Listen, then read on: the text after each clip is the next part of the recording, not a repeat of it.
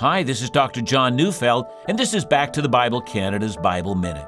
Exodus 34, verse 7 says, The Lord passed before him and proclaimed, The Lord, the Lord, merciful and gracious, slow to anger and abounding in steadfast love and faithfulness, keeping the steadfast love for thousands, forgiving iniquity and transgression and sin. Here, God develops the truths implied in His name. He is the Lord. His name is Yahweh, God of covenant, the God of mercy. And like that of a just and yet loving Father, God is gracious and long suffering and slow to anger. He forgives offenses of all sorts and by no means clears the guilty.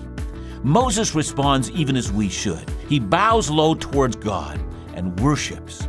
Listen to Back to the Bible Canada every weekday on this station.